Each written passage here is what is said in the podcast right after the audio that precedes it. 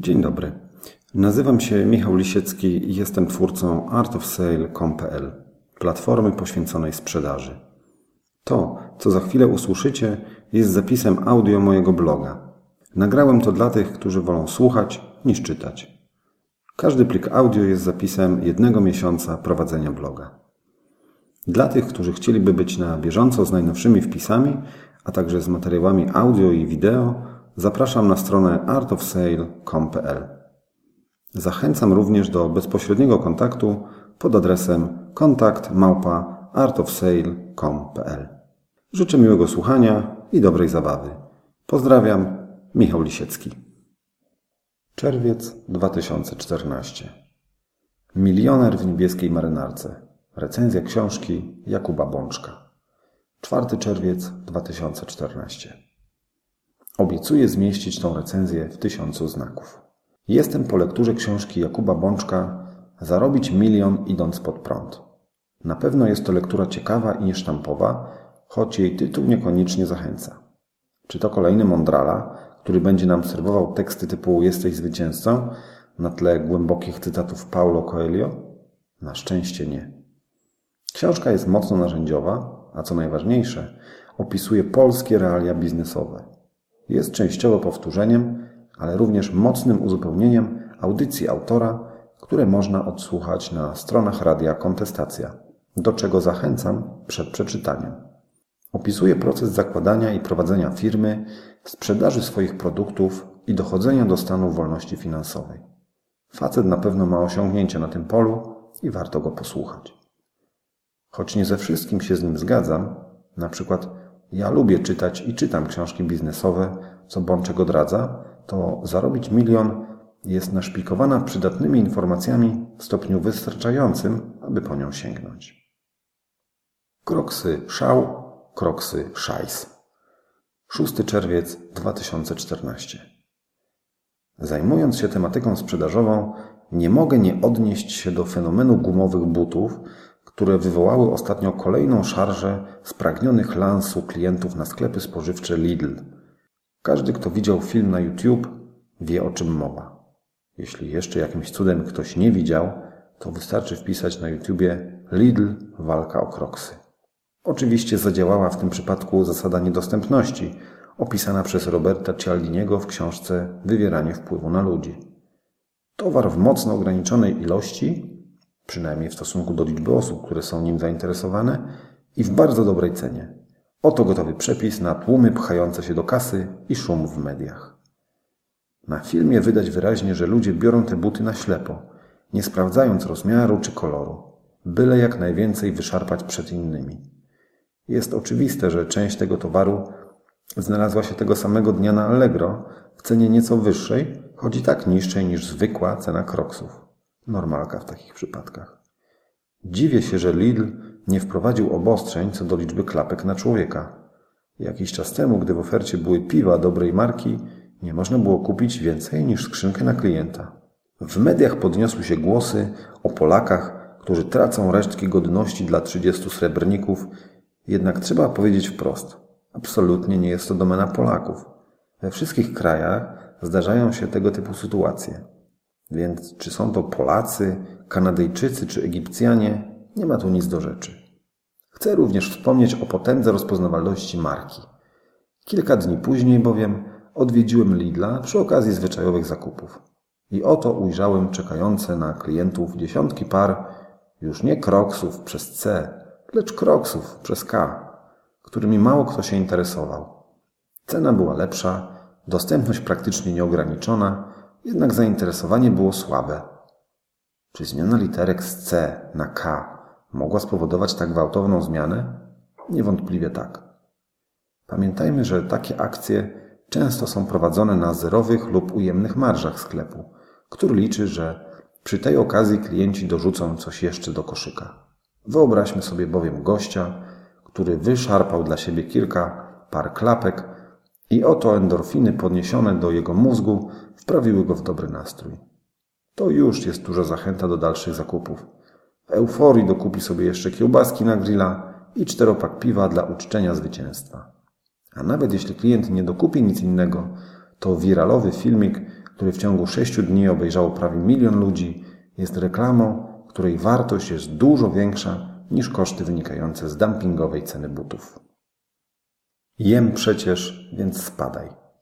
9 czerwiec 2014. Pamiętacie sławetną scenę z Misia, kiedy klient w sklepie pyta o coś ekspedientkę, a ona odpowiada mu pełnym wyrzutu bezczelnym: Jem przecież. Ci, którzy sądzą, że to tylko filmowa fantazja, a nawet jeśli nie, to przecież relikt socjalistycznego podejścia do klienta, niestety muszę Was wyprowadzić z błędu. Kilka dni temu zetknąłem się z sytuacją żywcem wyjętą z misia, tyle że ubraną we współczesne dekoracje. Kolega dzwoni do wewnętrznego serwisu pewnej dużej firmy. Z tym, że tam nie wiedzą, że to dzwoni ktoś z ich firmy, co po części mogłoby tłumaczyć zachowanie, które za chwilę opiszę. Także z punktu widzenia serwisu dzwoni po prostu klient. Kolega dzwoni pierwszy raz, nikt nie odbiera. Po kilku minutach dzwoni drugi raz, to samo. Po dwudziestu minutach trzecia próba dodzwonienia się, odrzucenie. Po kilku sekundach przychodzi SMS o treści. Jestem w trakcie posiłku, oddzwonię później. Czy już łapiecie analogię do misia? Aby zakończyć już tą barejowską historię, powiem tylko, że serwisant oczywiście nie oddzwonił po posiłku. Facet musiał mieć ustawiony już wzór SMS-a, którego wysyła ludziom przez opcję telefonu odrzuć i wyślij wiadomość. Pytanie, ile osób wcześniej natknęło się na tego wielbiciela gastronomii? Ilu klientów potraktowanych z buta skorzystało z konkurencyjnej oferty? Jest i optymistyczna wersja.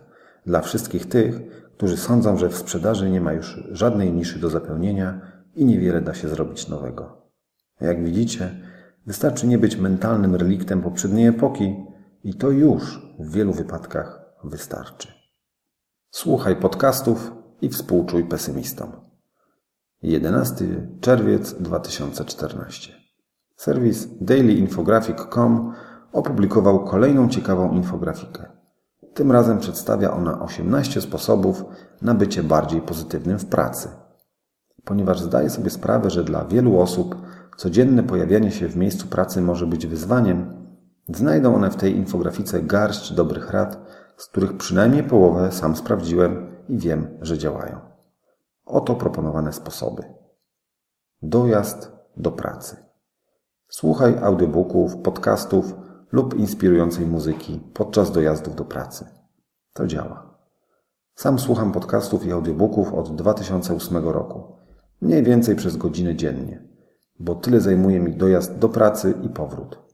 Nie zliczę, ile ciekawych książek i audycji zdołałem w ten sposób przesłuchać. Bądź wcześniej. Jeśli możesz, pojawiaj się w pracy wcześniej. Jak najbardziej polecam. Nie dzwonią jeszcze telefony, Współpracownicy nie przychodzą z problemami i pytaniami. Można skupić się na zadaniach, które wymagają względnego spokoju dookoła nas.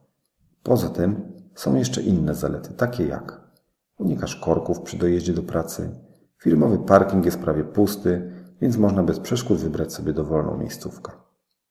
E-maile. Unikaj sprawdzania maili jako pierwszej czynności w pracy. Najlepiej skup się na aktualnie wykonywanym zadaniu i sprawdzaj maile okresowo w ciągu dnia. Trudno mi się odnieść, może dlatego, że specyfika mojej pracy wymaga stałego połączenia ze skrzynką odbiorczą. Wydaje mi się jednak, że w dłuższej perspektywie ma to sens. Wykorzystanie czasu. Czy wykorzystujesz swój czas efektywnie? Skup się na rzeczach naprawdę ważnych. Choć wiem, że brzmi to jak kolejny slogan wróża Macieja, to zdecydowanie jestem za. Ponieważ zdaję sobie sprawę, że w pracy Często zamiast zajmować się rzeczami istotnymi, dziergamy jakieś bzdury będące wynikiem czyjejś niekompetencji lub głupoty. Więc ja rozumiem to na swój sposób. Każdy z nas ma w ciągu dnia okres zwany złotą godziną, czyli czas, w którym najlepiej i najefektywniej nam się pracuje. Zorganizujmy to tak, żeby w czasie tej właśnie godziny zajmować się wyłącznie rzeczami istotnymi. U mnie złota godzina to okres między siódmą rano a dziesiątą rano. I faktycznie w tym czasie robię najwięcej rzeczy. Planowanie. Planuj swój dzień. Ustal każdego dnia tzw. Tak primary target, cel główny tego dnia i tzw. Tak secondary target, czyli cel drugorzędny, który zrealizujesz dodatkowo jeśli po celu głównym będziesz miał jeszcze zasoby czasu i ochoty. Zdecydowanie polecam, to działa. Przerwy. Ustal w ciągu dnia kilka obowiązkowych krótkich przerw. Pozwolą one zregenerować siły i ponownie skupić się na zadaniach. Działa, ale o tym chyba każdy z nas dobrze wie, więc nie jest to bardzo odkrywcze. Ważne, jeśli ktoś ma zadatki na pracocholika. Spotkania. Jeden z największych, bezsensownych pożeraczy czasu. Jeśli możesz, unikaj jak ognia. Jeśli nie możesz, zorganizuj spotkanie na stojąco. Większe skupienie uczestników. I kończ każde spotkanie z przejrzystym i osiągalnym celem do osiągnięcia. Jeśli mamy wpływ na przebieg spotkań, polecam. Jeśli jesteśmy tylko trybikiem w maszynie i nie mamy zbyt dużo do powiedzenia, podczas nudnych spotkań zapisujmy swoje pomysły na dowolne tematy w notatniku. Wtedy zawsze coś wyniesiemy ze spotkania. Aktywność fizyczna. Jak w wierszu Jana Brzechwy. Biegać, skakać, latać, pływać. Nic dodać, nic ująć. Działa na 100%. Nie musisz od razu przebiec maratonu czy rzucić się w pław do Szwecji. Czasem zwykły spacer lub pół godziny na rowerze mogą zdziałać cuda. Ważne, żeby było to systematyczne. Dostosuj tempo. Często zbytni pośpiech powoduje niepotrzebne błędy, które wymagają robienia zadań od początku. Jeśli Twoja praca nie ratuje życia ludzkiego, albo nie jesteś tutsi ani hutu, to po prostu wyluzuj. Wsparcie. Dziel się swoimi osiągnięciami ze współpracownikami i jednocześnie wspieraj ich w ich zadaniach. Współpraca. Nigdy nie bój się prosić o pomoc. Współpracuj z innymi dla osiągnięcia wspólnego celu. Niestety w polskich realiach jest to trudne, bo w wielu firmach pokutuje przekonanie, że jeśli prosisz o pomoc, to jesteś słaby i sobie nie radzisz. Błąd. Nudne zadania. Chwyć byka za rogi, po prostu zamknij oczy i zrób to drętwe zadanie. Pamiętaj, że Bear Grylls zjadał krowie oczy i ohydne robale, a nawet pił wodę wyciśniętą z kupy jakiegoś zwierzaka. Jeśli on mógł robić coś takiego, to chyba ty też dasz radę, prawda? Ważne, żeby nie dać się obarczać robotą, która po prostu nam nie pasuje. Zgłaszaj swój sprzeciw, jeśli ktoś robi ci regularne wrzutki tego rodzaju. Dni wolne. Postaraj się spędzać swoje dni wolne w zróżnicowany sposób. Dziś do kina, jutro na kajak. Pojutrze jedź zwiedzać jakieś bunkry. Nawet jeśli bunkrów nie będzie, to i tak poczujesz się lepiej niż kiedy spędzasz każde wakacje w ten sam sposób. Bądź pozytywny. Czytałeś książkę o przygodach Polianny? Jeśli nie, to proponuję poczytać. Tytułowa bohaterka znajdowała pozytywne strony każdej sytuacji, w jakiej się znalazła. Postaraj się tego od niej nauczyć. Poza tym, świat nie lubi smutasów i malkontentów. Współczuj. Współczuj negatywnie nastawionym kolegom. Pamiętaj, że z reguły negatywne nastawienie ma jakiś powód. Polityka firmy. Nie zmieniaj się w biurowego służbistę, który przestrzega tylko zasad wyznaczonych przez kogoś innego. Pamiętaj, że hitlerowcy też tłumaczyli się, że oni tylko wykonywali rozkazy. Krytyka. Postaraj się rzeczowo podchodzić do wszelkich uwag krytycznych wobec siebie. Pamiętaj, że często są w nich ukryte informacje zwrotne, które pomogą Ci stać się lepszym. Oczywiście nie przyjmuj każdej krytyki do siebie, bo staniesz się ofiarą losu, której nawet stróż nocny może nawrzucać. Adaptacja. Pamiętaj, że biznes się zmienia. Upewnij się, że masz otwarty umysł i jesteś gotowy na zmiany. To, że będziesz opierać się zmieniającej się rzeczywistości, nie oznacza, że to ty wygrasz. Zakończyłem Sandlera dla handlowców. 12 czerwiec 2014. Po czterech miesiącach, sześciu spotkaniach i 48 godzinach szkolenia zakończyłem tak zwane wdrożenie Sandler Selling System. Trzeba przyznać, że było to ciekawe doświadczenie. Podejście sandlerowskie do sprzedaży odbiega od szeroko stosowanego schematu, który można by opisać w skrócie: badanie potrzeb, prezentacja, niwelowanie zastrzeżeń, finalizacja. U Sandlera kilka rzeczy postawionych jest pozornie na głowie, jak choćby to, że w zasadzie nie namawiamy klienta do zakupu, a wręcz przeciwnie, czasem usiłujemy go zniechęcać.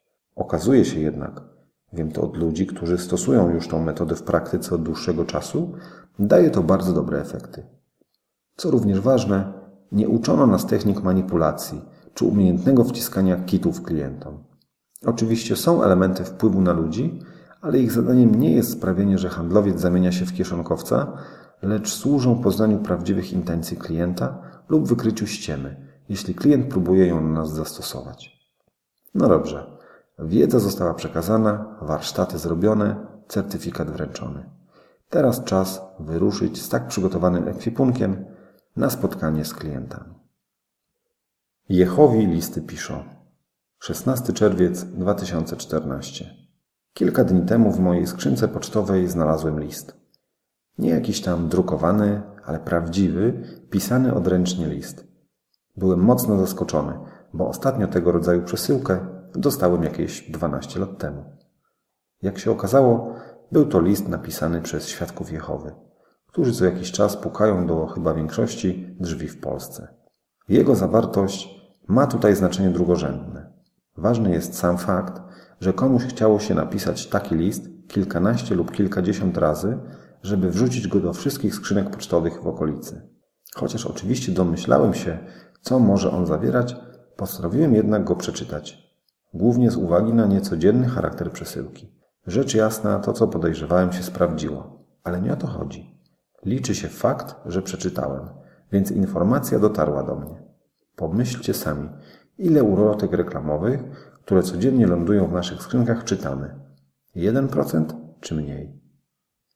Żyjemy w czasach, gdzie głównym narzędziem kontaktu jest mail, SMS czy Facebook, a 99,99% listów, jakie otrzymujemy, są to listy od instytucji i są one drukowane, czasami tylko zakończone odręcznym podpisem.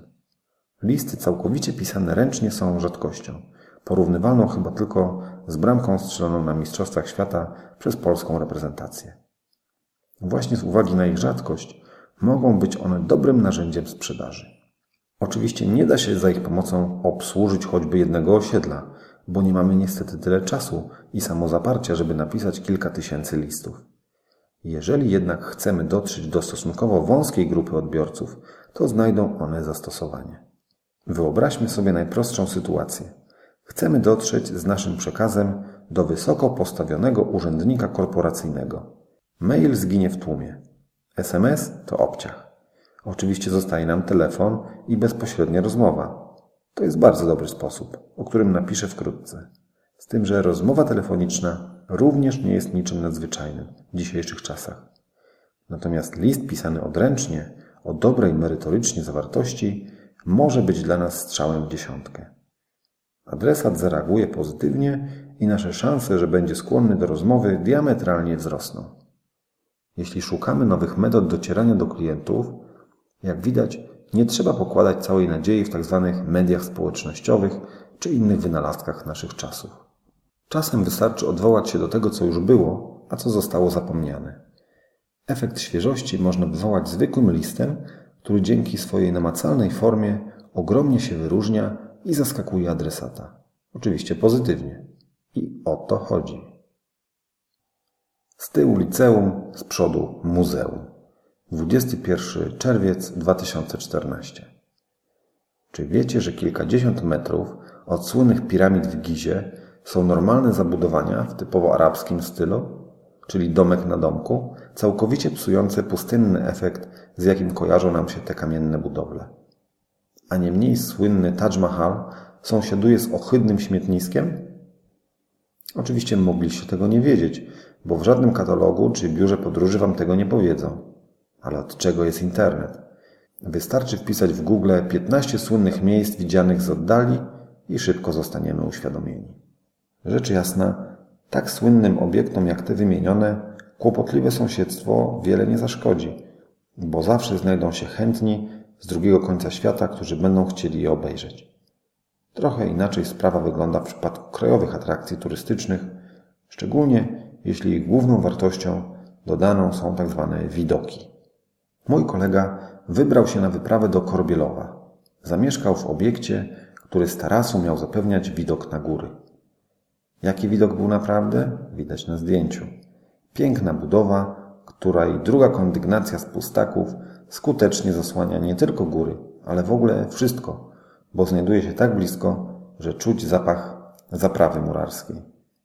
Zastanawiam się, dlaczego ludzie podają w opisach swoich nieruchomości do wynajęcia tego rodzaju rzeczy. Czy nie słyszeli, że każdy niezadowolony klient powie o swoim doświadczeniu większej ilości osób niż zadowolony?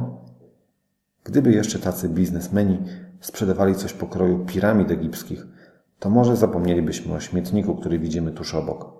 Ale w tym przypadku chodzi przecież o wrażenia ludzi, którzy wstają rano i chcieliby po prostu zobaczyć coś więcej niż na przykład sąsiada dokonującego porannych ablucji w oknie naprzeciwko. Oczywiście można zrozumieć, że gdyby właściciel takiego przybytku napisał prawdę, to spadłaby mu liczba klientów albo musiałby obniżyć cenę za nocleg, ale to nie jest wytłumaczenie. Jeśli sprzedajesz klientowi kłamstwa, to w długim okresie i tak splajtujesz. Nie splajtujesz tylko wtedy, jeśli możesz wywołać efekt wow u klienta czymś innym. Na przykład most Golden Gate tuż za rogiem. Tylko ilu ludzi ma coś takiego na podorędziu? Jeśli masz pensjonat, który nie dysponuje tak zwanym widokiem, to zastanów się, czy klienci docenią bardziej Twoją szczerość, czy staniesz się kolejnym ściemniaczem naciągaczem. Opinia o kimś takim wpuszczona do internetu może skutecznie odstraszyć klientów, a później płacz, zgrzytanie zębów i wspominki przy wódce, jak to kiedyś było lepiej. Ściema w ogólnym rozrachunku na pewno nie popłaca. Supermarine Spitfire w płynie.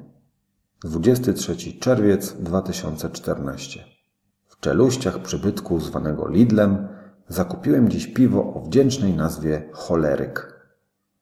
Nazwa wyrażona jest w języku angielskim i brzmi już zapewnie bardziej znajomo Spitfire, a dokładnie Spitfire Premium Kentish Ale. Piwo to jest świetnym przykładem wykorzystania znakomitej historii do sprzedaży produktów. Gdyby zapytać przeciętnego Polaka, z czym kojarzy mu się nazwa Spitfire, zdecydowana większość powiedziałaby, że z II wojną światową, samolotami, bitwą o Anglię, dywizjonem 303 itd.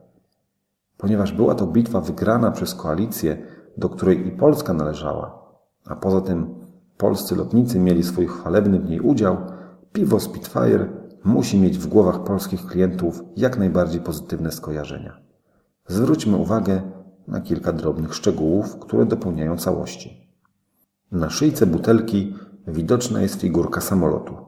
Oczywiste nawiązanie do legendy brytyjskiego lotnictwa.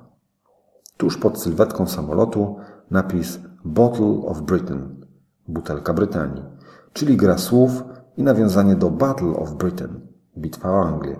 Po prostu majstersztyk. Kapsel w kolorach Royal Air Force, w znakomity sposób wykorzystujący swój okrągły kształt jako nośnik równie okrągłego symbolu RAF-u. Informacja na etykiecie, że piwo zostało wyprodukowane po raz pierwszy w 50. rocznicę bitwy o Anglię. Każdy, kto emocjonował się pojedynkami powietrznymi, czy to w książce Dywizjon 303 lub w słynnym filmie Bitwa o Anglię, na pewno kupi sobie piwo o tak jednoznacznej nazwie i już przez to tylko będzie czuł się jak lotnik, który po stoczonym pojedynku wraca w osmalonym samolocie na spokojne lotnisko, żeby domalować na dziobie swojego Spitfire kolejny niemiecki krzyż oznaczający zaliczone zestrzelenie. I zapewne strzeli sobie nie jednego, ale kilka butelek napoju. Piwo to, w odróżnieniu od wielu polskich produktów browarniczych, nie sprzedaje się za pomocą historii o dobrej zabawie, sportowych emocjach czy góralskim męstwie. Tutaj w grę wchodzi coś znacznie większego bicie wroga.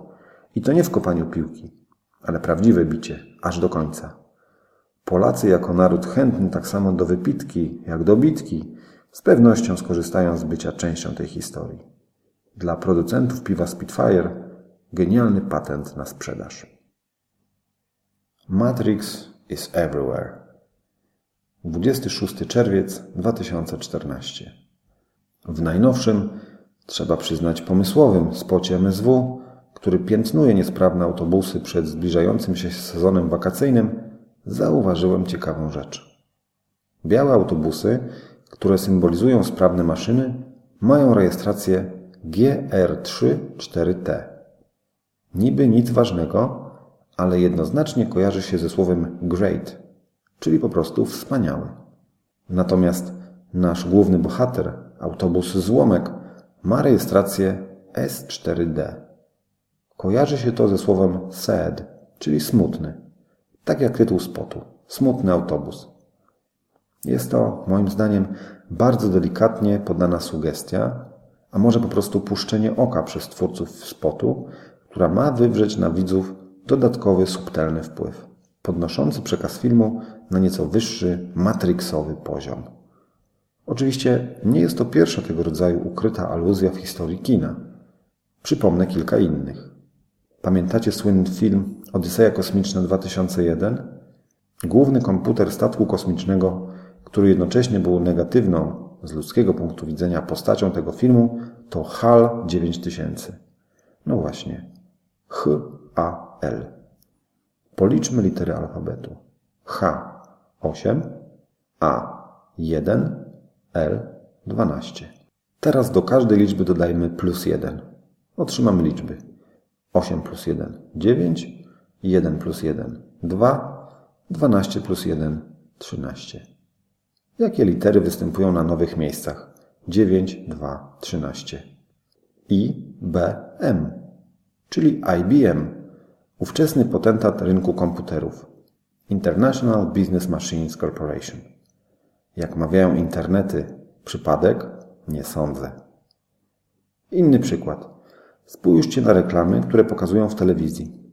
Jeśli reklama ma wywołać pozytywne skojarzenia z reklamowanym produktem, to jeśli pokazywane są w niej zegary, wskazują godzinę 10.10. .10. Na cyfrowym zegarku nie widać o co chodzi, ale w przypadku zegara ze wskazówkami godzina ta wygląda jak uśmiechnięta twarz. Oczywiście działa to również w drugą stronę. Jeśli atmosfera filmu reklamowego ma wywołać uczucie przygnębienia, to zegary analogowe wskazywać będą godzinę 20.20, która wygląda jak smutna twarz. Tego rodzaju pozornie niezauważalne elementy potęgują wrażenia, jakie miał zamiar wywrzeć na nas dany produkt. W tym przypadku przesłanie filmu.